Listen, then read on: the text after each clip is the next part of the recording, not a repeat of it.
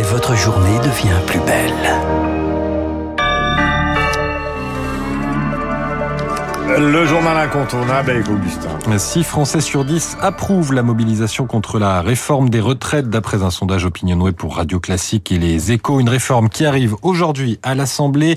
Examen en commission des affaires sociales dans une demi-heure et demain, nouvelle journée de mobilisation. Alors Mathilde Panot, présidente du groupe Insoumis à l'Assemblée, euh, était sur BFM. Elle promet plus de monde dans la rue que la première journée, le 19, c'est la déclaration politique du matin. On a des indicateurs, notamment j'ai vu le syndicat solidaire qui indiquait qu'ils avaient recensé 255 manifestations et rassemblements, ce qui est d'ores et déjà plus que ce qu'il y avait le, 19. C'est la première fois que nous commençons une bataille sur les retraites avec autant de monde qui à la fois a compris que le gouvernement veut leur imposer deux ans fermes et qui a compris que cette réforme n'était pas nécessaire. La gauche qui accuse ce matin la première ministre de bomber le torse alors qu'Elisabeth Borne a affirmé hier que l'âge de 64 ans n'était plus négociable. Le gouvernement qui présente aujourd'hui un plan de lutte contre le racisme, l'antisémitisme et les discriminations liées à l'origine.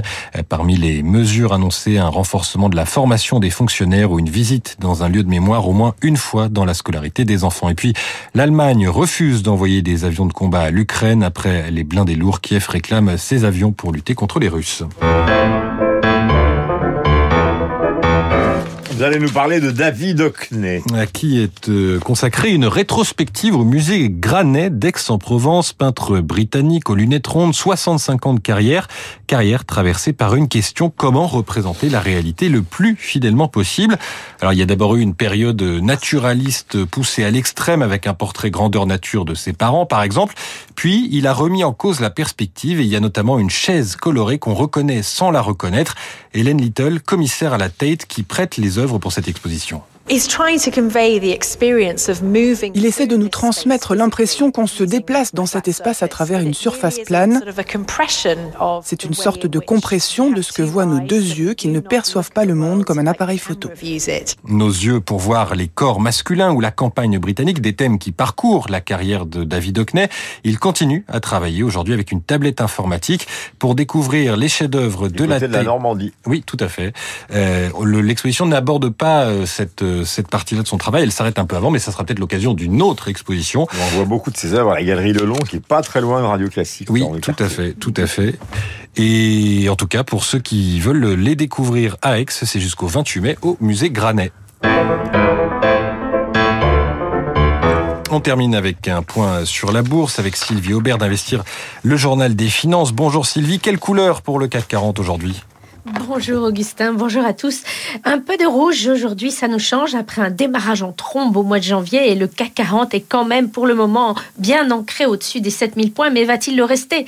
C'est la question, tout va se jouer cette semaine qui est une des plus chargées de l'année. Les investisseurs ont rendez-vous avec les banques centrales des deux côtés de l'Atlantique, mais aussi avec de nombreuses entreprises qui vont publier leurs résultats pour 2022. Alors vendredi, l'optimisme prévalait à Wall Street après la publication de statistiques attestant d'une nouvelle atténuation de l'inflation. Le marché attend une modération dans la prochaine hausse des taux de la Fed à l'issue de son conseil du 1er février.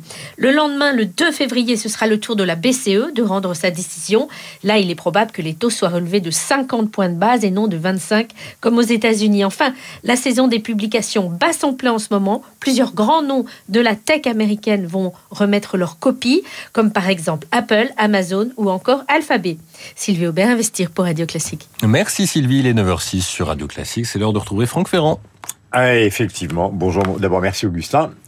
Bravo pour David Hockney, grand peintre vivant ah oui. avec Gerhard Richter, donc l'allemand, ce sont les deux grands monstres de la peinture européenne qui sont encore parmi nous. Vous imaginez David Hockney euh, au musée Granet, ça donne envie de couleur et de lumière. Absolument, oui, ce qui n'est pas le cas ce matin. Pas tout à fait. Pour à Paris, en tout cas, dans le studio. Alors, le sujet de ce matin, bah oui, euh, on a célébré euh, vendredi la journée internationale pour euh, la mémoire des victimes de l'Holocauste, mm -hmm. et il se trouve qu'un livre euh, vient d'être exhumé des archives du mémorial de la Shoah par un historien qui s'appelle Dimitri Ménessi. C'est un témoignage qui attendait d'être publié. Voilà, c'est chose faite depuis le 18 janvier. C'est aux éditions du Rocher et le titre c'est Macha Ravine, tout voir et ne rien oublier. Nous allons parler d'une rescapée de Birkenau.